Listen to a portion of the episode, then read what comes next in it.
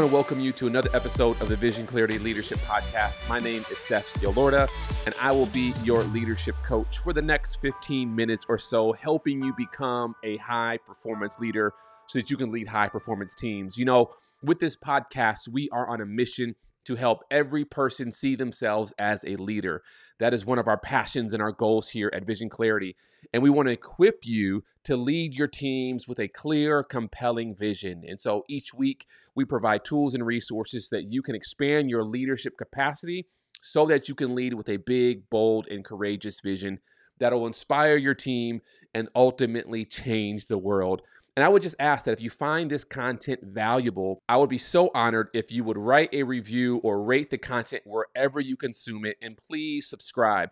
I'm always shooting for a five star review, and it always means the world to me if you would just share this content with your colleagues, your team, your friends, even your family, because ultimately we are on a journey to help build a community of visionaries with this podcast. So, you sharing this content is one of the best ways to help us do that. Now, for today's coaching session, let's jump in. You know, for the last year or so, my daughter and I have been learning and playing chess together. She's about eight years old, and she has become really captivated by this game, all the moves and the strategy behind it. And so she and I have been playing, and it's been a great bonding experience for the two of us as we are kind of brushing up on our skills. She's learning it, I'm relearning it, and we're just having this bonding moment over chess. So we're playing this game about a month or so ago, and if you play chess, what you realize, at least from my novice beginner perspective, perspective, is that one of the most, if not the most important piece on the board is the king. Everything is about the king, and all of the other pieces are there to protect the king. No matter what you're doing with your rook, your bishop, or your knights, or your pawns, you always want to have one eye on your king to make sure you're not leaving your king exposed. Now, the king doesn't have the best movement on the board. I mean, it can go up and back and diagonal one step at a time, but the piece that has the greatest versatility on the board is the queen who can move diagonal, horizontal, vertical at any number of squares at any point in the game as long as there's a clear shot. And so when you think about the chess board, and again, this is from a novice perspective, you really have your king who is the most important piece, but then your queen, who is almost just as important because the queen really is the piece that can really protect your king at all costs. And as we're playing this game, I couldn't help but think about organizations and leadership. And I started asking myself, well, if the king is the most important piece on the chessboard, what is the king of your organization, of your company, of your team? Like, what's the king? What's what's the most important piece in your organization and really not just what is the king in your organization but also you know if king is 1a and, and queen is 1b what what is the queen in your organization now i know that there might be that some leaders out there who would say well I mean, obviously, you know, I am the king or I am the queen because, you know, I have the vision and I'm leading my teams and I need to make sure everyone's going in the right direction. Uh, some of you all might think, well, the CEO or the director or the board of directors or the chairman of the board, that these individuals are the king. And now, while I can understand why we might be inclined to give, whether it's the CEO or the board chairman, the title, the unofficial title of king or queen of our company or our organization. Some of us might even say, well, our customers or our stakeholders, they are the king or queen. And I can understand why we might be inclined to to hand over that title to these different individuals. I just want to push back a little bit and suggest that you, the leader, are not the king. The CEO, if you're not the CEO, the CEO is not the king. The board and the board chair are not the king. And even for my Christians out there, who my pastors who may be pastoring churches, it, when it comes to your organization, I know we say, well, Christ is the head and Christ is the king. And yes, technically, Christ is the king, but but that's not the king I'm talking about right now. Like when you think about your your your team, your organization, I would suggest that the king while I might be inclined to say, is you the leader who's leading your team, and you as a leader are very important to leading your team, I would suggest to you that the vision of your organization is king and the mission of your organization is queen. That's right. The most important piece on the board, The most important piece in your organization is not you, the leader, is not the board, it's not even the stakeholders, the customers, the members, not the team, not the staff, not the volunteers. The most important piece in your organization is the vision and mission. I would say the vision is king and the mission is queen. And at all cost, leader, at all cost, you must do everything in your power. You must use the rooks and the pawns and the knights and the bishops and every other piece that you have at your disposal. You must use all of those pieces to at all costs protect the king and the queen, to protect the vision and the mission. You know, I, I firmly believe that as human beings who are made in the image of God, that we were made for mission, right? If you read Genesis chapter 1, verse 28, it says, God blessed Adam and Eve. God blessed them and said, Be fruitful and multiply, fill the earth and govern it. That when He made us, He birthed within us an innate desire to be on mission. All of us are on mission. And as we step into our organizations, we bring that same mission focus, that same mission orientation into our organizations, that our organizations and our teams do not exist to just exist, but we exist to accomplish a great purpose. I'll go so far to say we exist to accomplish a divine purpose, which is to restore communities, which is to build up infrastructure in our communities, which is to add value to members of our community, which is to just be a blessing to our community. Our organizations have divine purpose. And you, as the leader of the organization, one of your primary responsibilities is to protect the mission and the vision, the queen and the king of your organization at all cost. And so I say that that the king is is vision and the queen is mission. And the reason I say that, and you, obviously you're listening to the Vision Clarity Leadership podcast, so you know that vision is a big deal around here because it's a big deal because far too often I talk to so many leaders and so many teams and so many CEOs and presidents and chair board chairmen who downplay mission and vision. They feel as though the mission of your organization or the vision of your organization is just some nice statement that you got together and you dreamed up of. You dreamed up during a retreat. You came home, you put it on a, on a board, you put it on the hallway, you put it on a plaque, you put it on your website, but it's something that really has no bearing on the direction. It does not animate this team and the employees and the staff on a daily basis.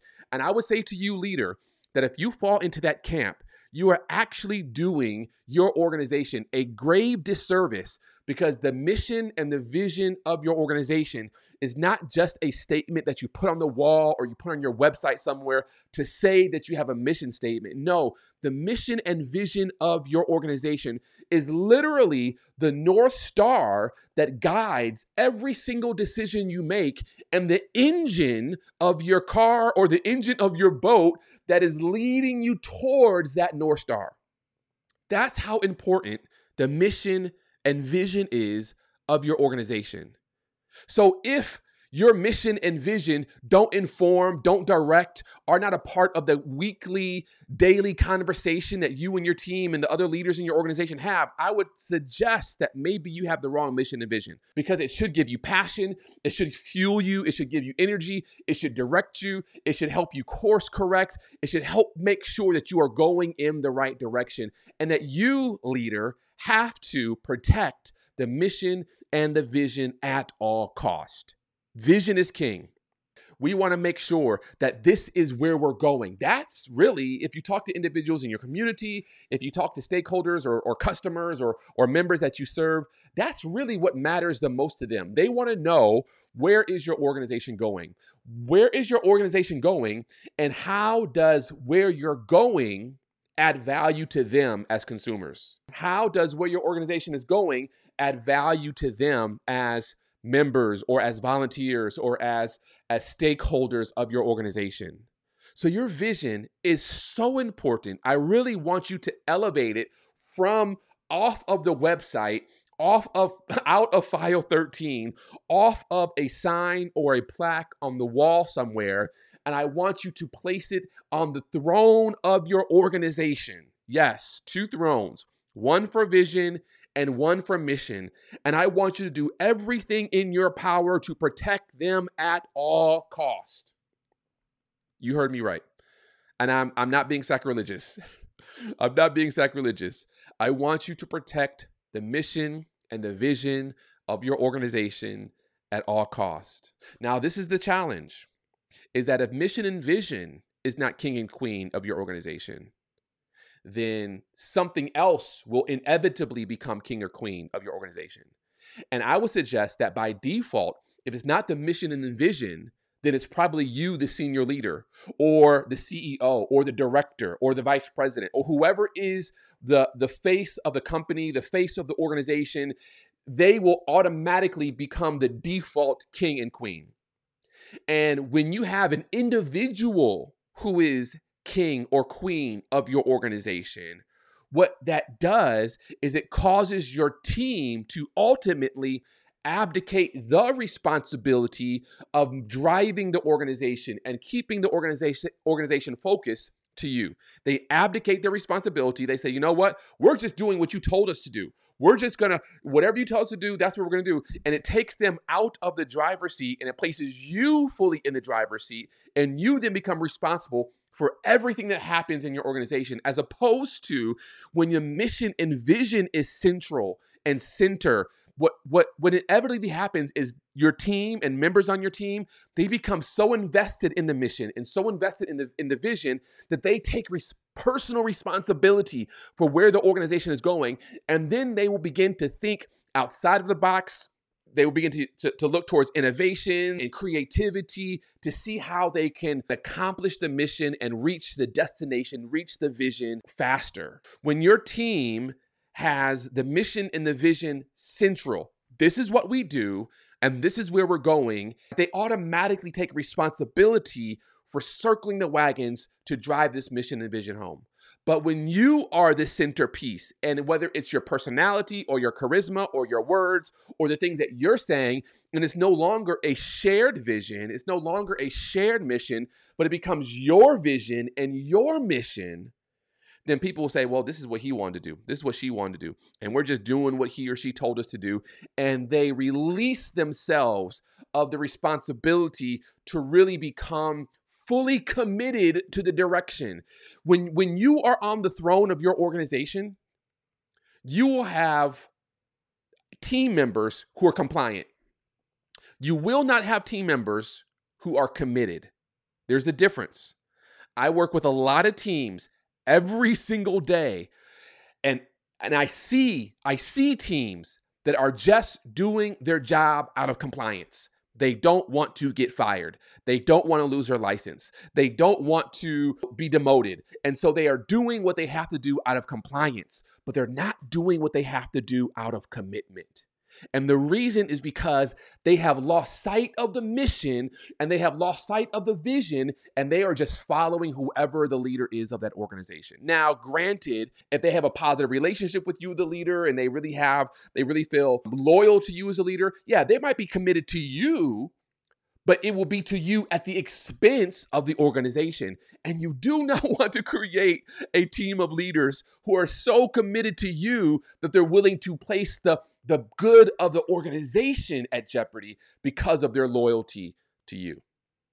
And so you want committed team members. And the only way you get a team that is fully committed and invested in the future and the success of the organization is you have to get them to fall I, want to say fall in love, right? You want to you want to get them to believe deeply. Let me say it like that. You want to get them to believe deeply in the mission and the vision. So much so that they see the mission and the vision as the king and the queen of the organization, and they will do everything in their power to protect the king and the queen. Now, that doesn't mean that the king or queen can't change. It doesn't mean that our mission and vision is forever. We can make changes, but when we make changes, they are going to be intentional, deliberate, strategic. They will be with a very clear sense that our external and internal environment has changed. So, therefore, we need to shift So I'm not suggesting that the king and queen, the vision, the mission are are are eternal. No, they're not eternal. They will not they do not have to last forever. You can make changes to them, but we want them to be intentional, deliberate, strategic changes not mission creep or mission drift changes, not changes that happen because you got sidetracked or you got some team members who are chasing rabbits over here, other team members who are chasing rabbits over there. No, no, no, no. We don't want that to happen. We don't want mission drift, right? You know what mission drift is? When an organization they take on new initiatives that lie just slightly outside of their core purpose. And so we know that we're headed north, but uh, let's just let's just make this quick detour. And one detour leads to another detour, which leads to another detour. And before you know it, you have drifted or you have creeped away from your core mission. Now, we don't want that to happen. Now, if you all decide to change direction strategically, you might say, hey, we were on our way to Miami, but now we've decided not to go to Miami. We have, as a team, as an organization, shifted, and now we're going to Orlando, or now we're going to Atlanta, or now we're going to Dallas. That's fine, but it's strategic, it's intentional, it's deliberate, it's not accidental. You don't wake up one morning and wonder how in the world did we get to Miami? No, no, no. When when we were headed to Dallas, no, we, we don't want that to happen. And so once we lock in on our on our destination, once we lock in on our vision, and we lock in on our purpose and our mission as what we do, we want to protect them at all cost. So I wanted to give this to you as you are driving to work this morning, driving to work, driving home from work this afternoon, wherever you might be, as you step into your organization. I want you to take an honest assessment of what really is the king and queen of our organization. Is it the mission and vision? Or maybe it's just compliance. Maybe it's regulation. Maybe it's policy. Maybe it's a personality. Maybe it's our procedures. Maybe it's the customers, all of which I can understand how we would exalt these things to the throne of our organization, but none of them are worthy to sit on the throne of our organization. The only thing worthy of sitting on the throne is a mission and vision that we believe was divinely ordered to make an impact in this world. Now, I would love to know what you think about this. So please, if you're listening to this, find me on social media and let me know what you think. I would also love for you to share this episode with your team and your colleagues at your next team meeting. Why don't you have a conversation with them about, about this content? Why don't you say, hey guys, what do you think the most important thing is in our organization. You don't have to use the words king and queen, but just ask them the question What do you think the most important thing is in our organization? Like the most important, the non negotiable. What is it? And see what they say, right? Get their feedback. And if they don't come back with the mission, and they don't have to necessarily repeat the mission statement, but if they don't, if they don't respond with the spirit of the mission and the spirit of the vision, then you as a leader know that you have some work to do. But listen, I'm here for you. So there's anything that we can do at Vision Clarity to help you continue to lead at a high level